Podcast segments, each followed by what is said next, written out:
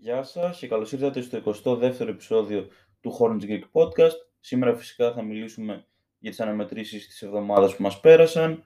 Ε, με, άμα είχατε ακούσει το προηγούμενο επεισόδιο, είχα προβλέψει πως η ομάδα μας θα έκανε δύο νίκες και μία ήττα. Δηλαδή, ε, είχα πει είτε 2-1 είτε 1-2, αλλά είχα γύρει προς το 2-1, δηλαδή η τελική μου πρόβλεψη ήταν 2-1. Τελικά κάναμε 3-0, ήταν μια πάρα πολύ καλή εβδομάδα για την ομάδα μας. Ε, και φυσικά πρώτα θα μιλήσω για την πρώτη χρονολογικά αναμέτρηση, αυτή μέσα στην Νέα Ορλεάνη, όπου η ομάδα μας κέρδισε άνετα με 120-142. Ε, φυσικά, για αυτήν την αναμέτρηση είχα κάποια ερωτηματικά, επειδή ε, όταν είχα ηχογραφήσει το επεισόδιο δεν ήταν γνωστό ότι ο Ingram δεν θα παίξει, ότι ο McCollum μπήκε στα πρωτόκολλα COVID και εν τέλει, ναι, άμα παίζανε αυτοί οι δύο, σίγουρα θα ήταν μια τελείως διαφορετική αναμέτρηση, έτσι.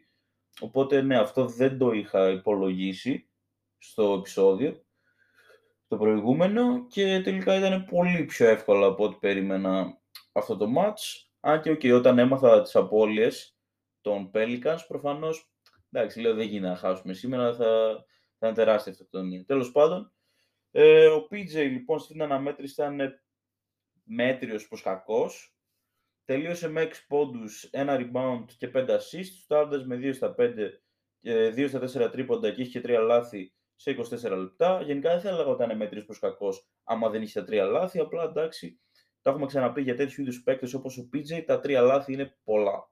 Γιατί εντάξει δεν έχει και το ζούσε του λαμέλο να το πω. Καταλάβατε τι θέλω να πω. Ε, ο Πλάμπλ ήταν καλός στην αναμέτρηση, εντάξει δεν ήταν εντυπωσιακός, αλλά ήταν παραπάνω από τίμιος και τελείωσε με 9 πόντους, 2 rebound, 3 assist, 2 κλεψίματα και ένα block, στάροντας με 4 στα 4 και μία στη μία βολή και είχε ένα λάθος σε 20 λεπτά. Δεν ζητάμε κάτι παραπάνω από τον πλάνο προφανώς. Δεν έχασε ούτε τη βολή του, ούτε σου δεν έχασε, μια χαρά. Πολύ καλά. Και ο Λαμέλο ήταν πολύ καλός στην αναμέτρηση, απλά υπήρχαν και δύο καλύτεροι από αυτόν, γι' αυτό δεν ε, είναι στους players of the game. Ε, τελείωσε με 17 πόντους, 6 rebound, 9 assist, 3 κλεψίματα και ένα λάθος, φτάνοντας με 6 στα 12, 2 στα 7 τρίποντα και 3-4 βολές σε 31 λεπτά. Ο McDaniels είχε μια δύσκολη βραδιά, όπως και έχει συνέχεια από τότε που επέστρεψε. Δεν, δεν έχει μια βραδιά που να μην είναι δύσκολη για τον ίδιο. Ε, τελείωσε με 4 πόντους, 3 rebound και 1 assist, φτάνοντας με 0 στα 3 και 0 στα 2 τρίποντα και, και είχε και 4-4 βολές και ένα λάθος σε 17 λεπτά. Ο Κόντι Μάρτιν ήταν εξαιρετικός στην αναμέτρηση και μας θύμισε τον παίκτη που αγαπήσαμε στις αρχές της σεζόν και τελείωσε με 15 πόντους, 5 rebound, 4 assist και ένα κλέψιμο στάροντας με 6 στα 7 και ένα στα 2 τρίποντα αλλά και 2 στις 3 βολές σε 28 λεπτά. Ο Χάρη πραγματοποίησε και αυτός μια πάρα πολύ καλή εμφάνιση και τελείωσε με 16 πόντους, 6 rebound, 2 assist και ένα κλέψιμο στάροντας με 7 στα 9 και 2 στις βολές και είχε και 3 λάθη σε 23 λεπτά. Ε, θα μου πείτε αυτό είχε 3 λάθη και είναι παρόμοια περίπτωση με τον PJ αλλά ο PJ είχε βάλει και 6 πόντους ρε παιδιά με 2 στα 5 ενώ ο Χάρελ είχε 16 πόντους με 7 στα 9. Καμία σχέση. Οπότε ο Ούμπρε ήταν OK, okay, δεν ήταν ούτε πολύ καλός ούτε πολύ κακός, ήταν μέτριος προς καλός. Ε, τελείωσε με 10 πόντους και 2 rebound, σουτάροντας με 4 στα 7 και 2 στα 5 τρίποντα και είχε και 2 λάθη σε 15 λεπτά. Ο Αϊζέα, ο οποίος παρεμπιπτόντος ε, βρίσκεται πλέον στο δεύτερο δεκαήμερο του, τον έχουμε υπογράψει και για δεύτερο δεκαήμερο και ευελπιστώ να παραμείνει στην ομάδα, ήταν πολύ καλός στην αναμέτρηση, τελείωσε με 14 πόντους, ε, ένα rebound και ένα κλέψιμο, στάροντας με 5 στα 8 και 4 στα 6 τρίποντα παρακαλώ σε 16 μόλις λεπτά και τα 4 τρίποντα όλα αυτά μπήκανε στην τέταρτη περίοδο. Ήταν πολύ καλός και γενικά αυτή την εβδομάδα από τα τρία μάτς που δώσαμε, στα δύο ήταν πολύ καλός και στο ένα ήταν αδιάφορος. Οπότε ελπίζω αυτό να έπεισε το front office μας να τον κρατήσει. Ε, ο Thor και ο Richards πήραν garbage λεπτά στο τέλος. Ο Thor σε ένα λεπτό δεν έκανε απολύτως τίποτα, ούτε rebound, ούτε assist, τίποτα. Ενώ ο Richards απλά κατέβασε ένα rebound σε αυτό το ένα λεπτό. Που στο αγώνα ο Bridges Ε, ο πρώτος που τελείωσε με 26 πόντους, 8 rebound και 9 assist αλλά και ένα κλέψιμο, δηλαδή ήταν σε triple double watch, στάροντας με 9 στα 15 και 4 στα 8 τρίποντα, αλλά και 4-5 βολές σε 29 λεπτά, πραγματικά εξαιρετική εμφάνιση. Ε, και γενικά μου αρέσει που τελευταία ο Bridges έχει φτιάξει δραματικά πολύ το σου του, όταν λέω το σούτ εννοώ το τρίποντο πιο συγκεκριμένα. Και ο δεύτερος παίκτης του αγώνα, φυσικά, αφού δεν τον είπα τόση ώρα, πιστεύω ότι αντιλαμβάνεσαι ποιος είναι, είναι ο Ροζίρ, ο οποίος τελείωσε με 25 πόντους, 3 rebound και 8 assist, αλλά και 2 κλεψίματα, στάροντας με 9 στα 17 και 7 στα 13 τρίποντα και έχει και 3 λάθη σε 33 λεπτά. Και γενικά είναι γνωστό πως είναι σκέρι. Και φυσικά πολύ αγάπη στον Ντιβόντε, τον οποίο αντιμετωπίσαμε πρώτη φορά ως αντίπαλο από τότε που έφυγε από τη Σάρλοτ ε, ήταν ο δεύτερος καλύτερος στον Πέλικα στην αναμέτρηση, είχε 19 πόντους, αν δεν κάνω λάθος. Και εντάξει, το εύχομαι τα καλύτερα πάντα. Δηλαδή είναι ένας από τους παίκτες που έχω αγαπήσει ως Hornet. Προχωράμε στην επόμενη αναμέτρηση μέσα στην Οκλαχώμα, όπου πάλι επικρατήσαμε σχετικά εύκολα, όχι τόσο εύκολα όσο με τους Pelicans, με 116-134, πάλι παίξαμε χωρίς το Hayward. Ε, ο PJ για άλλη μια φορά ήταν μέτριος που κακός, Τελείωσε με 6 πόντους, 5 rebound, 1 assist και 2 κλεψίματα, στάροντας με 3 στα 9 και 0 στα 3 τρίποντα σε 30 λεπτά. Ο Plumlee σε αυτήν την αναμέτρηση ήταν πάρα πολύ καλός ε, και τελείωσε με 5 πόντους, 11 rebound, 8 assist και ένα κλέψιμο, αλλά και 4 block, σουτάροντας με 2 στα 3 και μία στις βολές και είχε ένα λάθος σε 28 λεπτά. Ο λόγος που μου άρεσε τόσο πολύ ο Plumlee στην αναμέτρηση είναι τα 4 block δηλαδή δεν περίμενα ποτέ ότι θα δω τον Πλάμλι να κάνει 4 block σε μία αναμέτρηση και τα δύο, μην πω και τα τρία, ήταν πάνω στον Σάι. Που OK, okay, θα μου πεις είναι mismatch και για τον έναν και για τον άλλον από πολλές απόψεις. Δηλαδή, ο Πλάμλι δεν μπορεί να το μαρκάρει έξω το τρίποντο, αλλά στη ρακέτα, OK, okay, έχει ένα προβάδισμα. Ο Λαμέλο ήταν και αυτός εξαιρετικός. Τελείωσε με 21 πόντους, 4 rebound, 7 assist και 2 κλεψίματα. Σουτάροντας με 6 στα 13 και 5 στα 8 τρίποντα αλλά και 4-4 βολές και και 3 λάθη σε 30 λεπτά. Ο McDaniels είναι ο, ίσως ο μόνος που στην αναμέτρηση που ήταν πραγματικά άθλιος, δεν βλεπότανε. Ε, και τελείωσε με 2 πόντους και 2 rebound, σουτάροντας με 1 στα 5 και 0 στα 1 τρίποντα σε 13 λεπτά. Γενικά, είτε δεν θα έχει καθόλου impact αυτός ο παίκτης, δηλαδή θα κάνει κάτι αντίστοιχο με το προηγούμενο match, είτε θα έχει αρνητικό impact όπως αυτό το match, δηλαδή okay, το 2 πόντι με 1 στα 5 δεν είναι καθόλου καλό. Ελπίζω να το καταλαβαίνετε. Ε, ο Κόντι Μάρτιν ε, ήταν και αυτός πολύ καλός στο το match. Ε, καμία σχέση με τον McDaniels. Το πολύ καλός επίσης το είπα κυρίως για τους παίκτες που ανέφερα πιο πάνω, τον Λαμέλο και τον Πλάμλι. Ε, τελείωσε με 11 πόντους και 3 κλεψίματα, σουτάροντας με 4 στα 6 και ένα στα ένα τρίποντα και, και δύο στις δύο βολές σε 21 λεπτά. Ο Χάρελ στην αναμέτρηση δεν έκανε πολλά. Δεν χρειάστηκε δηλαδή κιόλας να προσπαθήσει παραπάνω.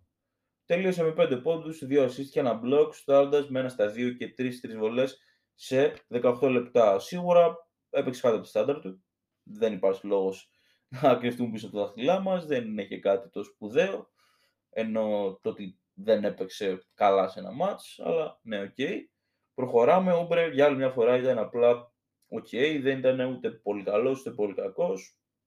Ναι, αυτό. Τελείωσε με 11 πόντους, 4 rebound, 1 assist, ένα κλέψιμο και ένα block, σουτάροντας με 4 στα 9, 1 στα 4 τρίποντα και 2 5 βολές σε 17 λεπτά. Για τον Ούμπρε ελπίζω να θυμηθώ μετά την αναμέτρηση με τους Hawks να μιλήσω λίγο πιο συγκεκριμένα γιατί ναι, δε, υπάρχει ένα θεματάκι με αυτόν τον παίκτη τελευταία. Ο Τόμας είχε άλλη μια πολύ καλή εμφάνιση σε αυτό το match και ήταν πολύ σημαντικός ώστε να πραγματοποιήσουμε την ανατροπή. Γιατί ξέχασα να το πω, σε αυτήν την αναμέτρηση, στα μέσα της δεύτερης, στα αρχές της δεύτερης, κάπου εκεί, είχαμε βρεθεί πίσω με 18. 47-29, δεν κάνω λάθος. Και κάπου εκεί ε, έβαλε 4 τρίποντα ο Τόμας, φάγαμε και ένα βέβαια, και η διαφορά από τους 18 έπεσε στους 9 δηλαδή στο 50-41. Άμα δεν είχε βάλει ο Τόμας αυτά τα 4 τρίποντα, ε, εγώ λέω ότι αποκλείεται να κερδίζαμε. Πραγματικά το αποκλείω να κερδίζαμε. δεν θα κάναμε άλλο μεγάλο σερί. Και γι' αυτό θεωρώ ότι ήταν καθοριστικότατος. Ε, τελείωσε με 12 πόντους, ε, ένα rebound και 4 assist, αλλά και ένα block, στάροντας με 4 στα 10 και ό,τι τρίποντο πήρε ήταν μέσα. 4 στα 4 τρίποντα. Ό,τι σουτ έβαλε ήταν τρίποντο. Δηλαδή είχε 0 στα 6 δίποντα, αλλά είχε μικρή σημασία. Όλα αυτά σε 17 λεπτά. Γκάρμπατ λεπτά για τον Θόρ και για τον Ρίτσαρτς για άλλη μια φορά, πέφτοντα σύννεφα. Ο Θόρ σε δύο λεπτές συμμετοχή σε δύο λεπτές συμμετοχής είχε δύο πόντους και ένα rebound στάροντας με ένα στα ένα, ενώ ο Ρίτσαρτς σε δύο λεπτές συμμετοχής είχε δύο πόντους στάροντας με ένα στα δύο. Παίκτης στο αγώνα Ροζίρο πρώτος, ε, ο οποίος τελείωσε με 30 πόντους, 6 rebound, 4 assist και 2 κλεψίματα, στάροντας με 11 στα 17, 4 στα 8 τρίποντα και 4-4 βολές και είχε ένα λάθος σε 32 λεπτά και γενικά ε, το έχουμε συνηθίσει πολύ αυτό τελευταία. Οι δύο παίκτες του αγώνα να είναι ο Ροζίρ και ο Bridges. Και όπως καταλαβαίνετε, ο δεύτερος παίκτης του αγώνα σε αυτή την ε, περίπτωση ήταν ο Bridges, ο οποίος τελείωσε με 27 πόντους, 3 rebound, 6 assist και ένα κλέψιμο, στάροντας με 11 στα 15 και 5 στα 6 τρίποντα σε 30 λεπτά. Ε, εντάξει, δεν, ε, δεν υπάρχουν λόγια όταν ο Bridges βάζει 5 στα 6 τρίποντα και γενικά έχει 11 στα 15 είναι πολύ δύσκολο να χάσεις. Δηλαδή πρέπει να παίξουν όλοι οι άλλοι απέσια για να χάσεις. Τέλος πάντων, προχωράμε. Ε, okay, δεν θα έπρεπε να δυσκολευτούμε τόσο, γιατί το ότι είχαμε βρεθεί πίσω με 18 είναι πολύ προβληματικό, αλλά αφού κερδίσαμε δεν υπάρχει κάποιο θέμα. Τέλος πάντων, προχωράμε στην πιο σημαντική αναμέτρηση αυτής της εβδομάδας, αν και όλες προφανώς έχουν ε, ίδιο βαθμό σημασίας, απλά όταν παίζεις με την ομάδα που είσαι ένατος, είναι δέκατη ή το, ή το αντίθετο, πάντως κοντεραχτυπιόμαστε για την ένατη θέση, ε, όπως και να το κάνουμε είναι λίγο πιο σημαντικό. Ε, επικρατήσαμε με 116-106 σε μια αναμέτρηση όπου δεν αγωνίστηκε ο Hayward, εντάξει, για άλλη μια φορά, αλλά επειδή πολλές φορές ας πούμε μου ξεφεύγει να πω ότι ε, και οι Hawks είχαν μια πάρα πολύ σημαντική απώλεια, είχαν την απώλεια του John Collins, ο οποίος είναι, αν όχι ο δεύτερος, στην πολύ χειρότερη, ο τρίτος καλύτερος παίκτης. Και φυσικά να πούμε και ότι με τους Thunder που παίξαμε ε, προηγουμένως είχαν και αυτοί αρκετές απώλειες, αλλά εντάξει, δηλαδή και να έπαιζε ο Γκίντε και να έπαιζε ο Ντόρτ, δεν νομίζω ότι θα υπήρχαν δικαιολογίες για να το πω έτσι. Τέλος πάντων, ε, ο PJ ήταν εξαιρετικός στην αναμέτρηση και ο λόγος που λέω ότι ήταν εξαιρετικός είναι ότι, okay, άμα βγάλεις το τελευταίο πεντάλεπτο από την αναμέτρηση, ο PJ δεν έκανε τίποτα. Αλλά άμα το βάλεις, ήταν απίστευτος. Τελείωσε με 16 πόντους. Ε, ένα rebound, 3 assist, 3 γλεψίματα και ένα block, στάροντα με 6 στα 10, 2 στα 4 τρίποντα και 2-3 βολές σε 26 λεπτά. Αλλά να πούμε ότι από τους 16 του πόντους, οι 13 μπήκαν στα τελευταία 5 λεπτά και αν δεν κάνω λάθος, δεν έχασε shoot στα τελευταία 5 λεπτά. Ό,τι shoot έπαιρνε, έμπαινε. Ήταν απίστευτο. Και δεν είναι ότι το έχουμε ξαναδεί να παίζει χάλια ο PJ και ξαφνικά στο τέλος να κάνει takeover. Είναι η πρώτη φορά που βλέπω κάτι τέτοιο. Άντε και να πω ότι έχει συμβεί κάτι παρόμοιο, όχι. Έχει συμβεί να παίξει καλά από την αρχή μέχρι το τέλος πέρσι στο Σακραμέντο. Αλλά καμία σχέση. Οπότε ναι, πραγματικά έμεινα άναυδος στο τέλος. Δηλαδή γελούσα από ένα σημείο και μετά που έβαζε τόσα καλάθια ο PJ. Λες και ήταν. Τι να πω. Ο Bridges ε, ο, Μπρι, ο Bridge λοιπόν που λέμε, που είπα, ήταν και αυτός πάρα πολύ καλός, αλλά εξαφανίστηκε τελείως στο δεύτερο ημίχρονο. Δηλαδή, τελείωσε με 18 πόντους, 6 rebound, 6 assist και 2 blocks, στάροντας μέχρι στα 13, 2 στα 4 τρίποντα και 4-4 βολές, είχε ένα λάθος σε 33 λεπτά, αλλά είχε 18 πόντους από το πρώτο ημίχρονο. Στο δεύτερο ημίχρονο δεν έβαλε πόντο. Εντάξει, και νομίζω ότι δεν είναι ότι δεν πήρε χρόνο. Πήρε χρόνο στο δεύτερο. Ε, ήταν και κάπως επηρεασμένος από έναν, όχι ακριβώς τραυματισμό, απλά φαινόταν ότι είχε κάποιος ενοχλήσει από ένα κάρφωμα. Αλλά πάλι, εντάξει, δεν το περίμενα. Αλλά και εντάξει, δεν θα παραπονεθώ κιόλας. Είχε 18. Μια χαρά. Ο Πλάμλι ήταν καλός επιθετικά, αλλά άθλιος αμυντικά στην αναμέτρηση. Ε, δηλαδή υπήρχαν παίκτες τύπου ο Κόγκου, Καπέλα, που okay, ο Καπέλα Ε, εγώ τον είχα σε μεγάλη εκτίμηση πέρσι, αλλά φέτος διανύει μια πολύ κακή σεζόν για τα δικά του δεδομένα.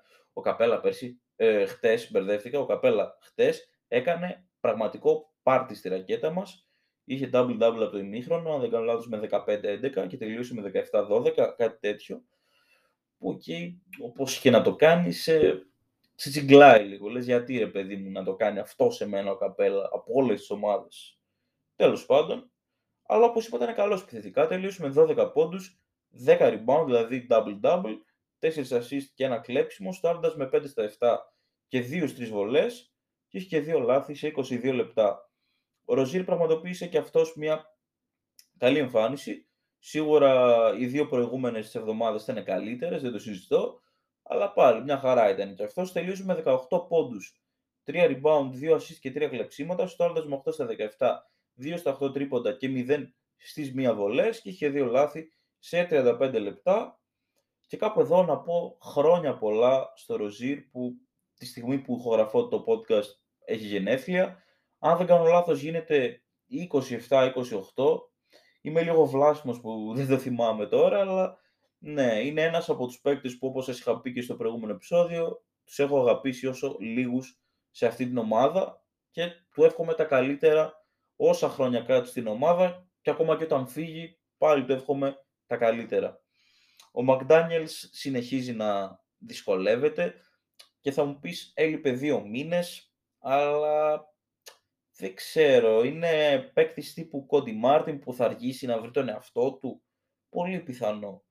Τέλος πάντων, δεν, δεν ξέρω, δεν μου αρέσει καθόλου ο Μακδάνιελς όλο αυτό το διάστημα μετά την επιστροφή του. Καταλαβαίνω ότι δεν γίνεται να γυρίσει το 100% αλλά δεν έχει γυρίσει ούτε στο 15%. Εντάξει, τελείωσε με δύο πόντους, ένα rebound και ένα block, στάδεσμένα στα 3 και 0 στα 1 τρίποντα σε 14 λεπτά. Όπως σας είπα, μηδενικό impact. Είναι σαν να παίζουμε με 4 παίκτες όταν είναι μέσα στο παρκέ. Τέλος πάντων, ο Κόντι Μάρτιν πραγματοποίησε τη μόνη του κακή εμφάνιση της εβδομάδας. Ήταν άποντος με 5 rebound, 2 assist και 2 blocks, στάροντας με 0 στα 2 και τα δύο σούτ ήταν τρίποντα και είχε ένα λάθος σε 26 λεπτά. Ο Ούμπρε ήταν κακός και τελείωσε με 6 πόντους, 2 rebound και ένα block. Στο με 2 στα 6 και 0 στα 2 τρίποντα, αλλά και 2 2 βολές σε 19 λεπτά. Η μόνη μέτρια εμφάνιση του Ούμπρε αυτή την εβδομάδα προς κακή. Δεν ε, θα πω καλά λόγια για τον Αϊζέα για αυτό το ματς. Ε, τελείωσε με 2 πόντους, ένα rebound και 2 assists, σουτάροντας με 1 στα 4 και 0 στα τρία τρίποντα σε 9 λεπτά, αλλά OK, okay, είχε δύο καλά ματς και ένα μέτριο προς κακό, οπότε είναι θετικό το πρόσημό του από αυτή την εβδομάδα. Ευελπιστώ, όπως είπα και πριν, να τον κρατήσουμε. Παίκτες του αγώνα τώρα. Χάρελ με 20 πόντους και 6 rebounds, σουτάροντας με 7 στα 9 και 0 στα 1 τρίποντα. Ένα τρίποντο πήρε όταν τελείωνε η δεύτερη τρίτη περίοδος από το κέντρο. Οπότε μην νομίζετε ότι πήρε έτσι το άκυρο ένα τρίποντο. Και 6-7 βολές σε 20 λεπτά όλα αυτά. Αλλά και ο Λαμέλο, ο οποίος σημείωσε double-double τελειώνοντας με 22 πόντους, 8 rebound, 11 assist, ένα κλέψιμο και ένα block. Σουτάροντας με 7 στα 16, 5 στα 10 τρίποντα, 3-3 βολές και είχε 3 λάθη σε 36 λεπτά. Ο λόγος που ονόμασα τον Χάρελ ως πρώτο παίκτη του αγώνα και τον Λαμέλο ως δεύτερο είναι ότι άμα ο Χάρελ δεν είχε πάρει εκείνα τα κρίσιμα επιθετικά rebound που έγιναν καρφώματα ε, όταν η ομάδα αστοχούσε. Οι Hawks είχαν ξεφύγει στο συν 12, στο συν 15 και πιθανότατα δεν θα κερδίζαμε. Αλλά θα μου πεις με την ίδια λογική γιατί δεν βάζεις και τον PJ ε, στο, στο παιχνίδι. Ε, δεν μπορώ. Δεν είναι ότι δεν θέλω. Απλά θεωρώ ότι ήταν καλύτεροι σε βάθος χρόνου με διαφορά και ο Χάρελ και ο Λαμέλο. Ε, Επίσης, για να μην λέτε ότι είμαι άδικος με τον Μπορέγκο, έκανε πολύ καλή δουλειά στην αναμέτρηση πάνω στον Trae Young ε, τον ανάγκασε να σκοράρει μόνο 9 πόντους που είναι season low για τον ίδιο προφανώς. Δηλαδή, OK, okay, δεν ε, νομίζω ότι κάνει εντύπωση σε κάποιον ότι οι 9 πόντοι είναι season low για τον Trae. Ε, με συνεχείς double teams. OK, okay, είχε και 12 assist, αλλά αυτό είναι επακόλουθο των double teams. Αλλά ναι, πιστεύω ότι άμα δεν το είχε κάνει αυτό και ας πούμε είχε βάλει 25 πόντους στο Trae, που 25 πόντοι είναι σχετικά λίγοι με τα, για τα δεδομένα του Trae όπως παίζει το τελευταίο διάστημα, ε, πάλι θα δυσκολευόμασταν πάρα πολύ. Οπότε, ναι. Αν και αυτό φυσικά δεν αλλάζει το γεγονός ότι θέλω να φύγει ο Μπορέγκο, όπως και δίποτε, όπως και δίποτε πρέπει να φύγει από την ομάδα, αλλά και για μια φορά, έτσι για μια αλλαγή, έκανε και καλή δουλειά αυτός ο άνθρωπος. Ε, τέλος πάντων, ήθελα να πω και για τον Ούμπρε, σωστά. Ε, δεν ξέρω τι έχει πάθει εδώ και πολύ καιρό. Δεν υπάρχει εμφάνιση του άνω του μετρίου. Δεν υπάρχει ούτε μία. Πάντα λέω, ο Ούμπρε ήταν OK, okay, ο Ούμπρε ήταν OK, okay, ο Ούμπρε ήταν κακός. Μέχρι εκεί. Δεν θυμάμαι, ας πούμε, πότε ήταν η τελευταία φορά που για δύο ματς συνεχόμενα είπα ο Ούμπρε ήταν πολύ καλός. Πραγματικά δεν θυμάμαι. Δηλαδή, στην καλύτερη να βάλει 14 πόντους με μέτρια ποσοστά. Δεν, δε, δεν ξέρω, δεν εμπνέει καθόλου όπως ενέπνεε στα μέσα περίπου της σεζόν, όπου κυριολεκτικά μέχρι και οι haters του λέγανε τι γίνεται ρε Πούστη, γιατί παίζει τόσο καλά ο Ούμπρε. Αλλά τώρα ναι, πιστεύω ότι οι haters του θα χαίρονται με αυτά που βλέπουν. Δεν παίζει σε καμία περίπτωση όσο καλά έπαιζε σε κάποιο σημείο της σεζόν. Ε, αυτά είχα να πω για τις αναμετρήσεις που έδωσε η ομάδα μας αυτή την εβδομάδα και έρχονται τρεις αναμετρήσεις ε, αυτή την εβδομάδα, την εβδομάδα που μας έρχεται δηλαδή. Ε, και οι τρεις είναι εντός με τους Mavericks που βρίσκονται στο 43-26, με τους Pelicans οι οποίοι βρίσκονται στο 28-41 και με τους Knicks οι οποίοι βρίσκονται στο 29-40. Ε, πιστεύω ότι όλα τα μάτια είναι winnable, για να είμαι ειλικρινής, αλλά πιστεύω ότι ε, οι Mavs θα μας κερδίσουν. Ε. Είναι και αυτοί σε πολύ καλή φόρμα. Έχουν δύο ε, συνεχόμενα μάτς που τους ξελάσπωσε ο Dinwiddie με game winner, με buzzer beater μάλιστα, ε, το τελευταίο με τους ε, Nets. Και ναι, δεν είναι ότι τρομάζουν κιόλας, αλλά έχουμε και μια ψιλοκακή παράδοση με τους ίδιους. Άμα θυμάστε ήταν και το ξεφτύλισμα ε, του Summer League που είχαμε χάσει με περίπου 70 πόντους. Ναι, εγώ το φοβάμαι πάρα πολύ αυτό το match και φοβάμαι ότι θα χάσουμε άσχημα, αλλά είναι winnable αντικειμενικά. Τέλος πάντων, ε, θα αντιμετωπίσουμε μια τελείως διαφορετική ομάδα των Pelicans, γιατί ε, πιστεύω ότι και ο Ingram και ο McCollum θα παίξουν. ο McCollum σίγουρα θα παίξει. Ο Ingram δεν ξέρω σε τι φάση βρίσκεται. Πραγματικά δεν, δεν παρακολουθώ καθόλου Pelicans. Απλά διαβάζω κανένα νέο και είχα διαβάσει ότι okay, γύρισε ο Μακόλμ. Αυτός δεν είχε θέμα τραυματισμού, είχε θέμα COVID. Ο Ingram είχε θέμα τραυματισμού και δεν ξέρω αν έχει γυρίσει από αυτό. Ε, Τέλος πάντων, σίγουρα θα είναι πιο δύσκολο από την ε, αναμέτρηση της εβδομάδας που μας πέρασε. Αλλά πάλι περιμένω ότι ακόμα και να παίξουν πρέπει να κερδίσουμε. Πρέπει οπωσδήποτε να κερδίσουμε. Και όχι στην αναμέτρηση με τους Knicks, που κι αυτοί έχουν αρχίσει και κάπως βρίσκουν τα πατήματά τους τελευταία χωρίς λογοκαιτία, ενώ είναι χαμένη σεζόν από πρώτο χέρι. Πιστεύω ότι είναι πραγματικά αδύνατο να καταφέρουν κάτι νίξ σε αυτό το σημείο της σεζόν. Δεν θα μπουν ούτε play-in, αποκλείεται. Είναι πρακτικά αδύνατο. Αν και εντάξει, μαθηματικά φυσικά έχουν ελπίδες, αλλά αυτά είναι τώρα να είχαμε να λέγαμε και να έχουμε να λέμε. Όλοι γνωρίζουμε ότι οι Knicks δεν θα μπουν στο play-in, τέλος πάντων, αλλά παίζουν καλά τελευταία. Οπότε και αυτό το μάτι είναι παγίδα. Ο Ράντλ έχει βρει τον εαυτό του, ο Μπάρετ παίζει πολύ καλά ε, και γενικά δεν θα έλεγα σε καμία περίπτωση ότι ε, είναι ένα εύκολο μάτς. Αλλά ναι, ε, προβλέψεις μου 2-1. Περιμένω ότι θα κερδίσουμε και τους Pelicans και τους Knicks. Δεν θα με σώκαρε να κερδίσουμε και τους Mavericks.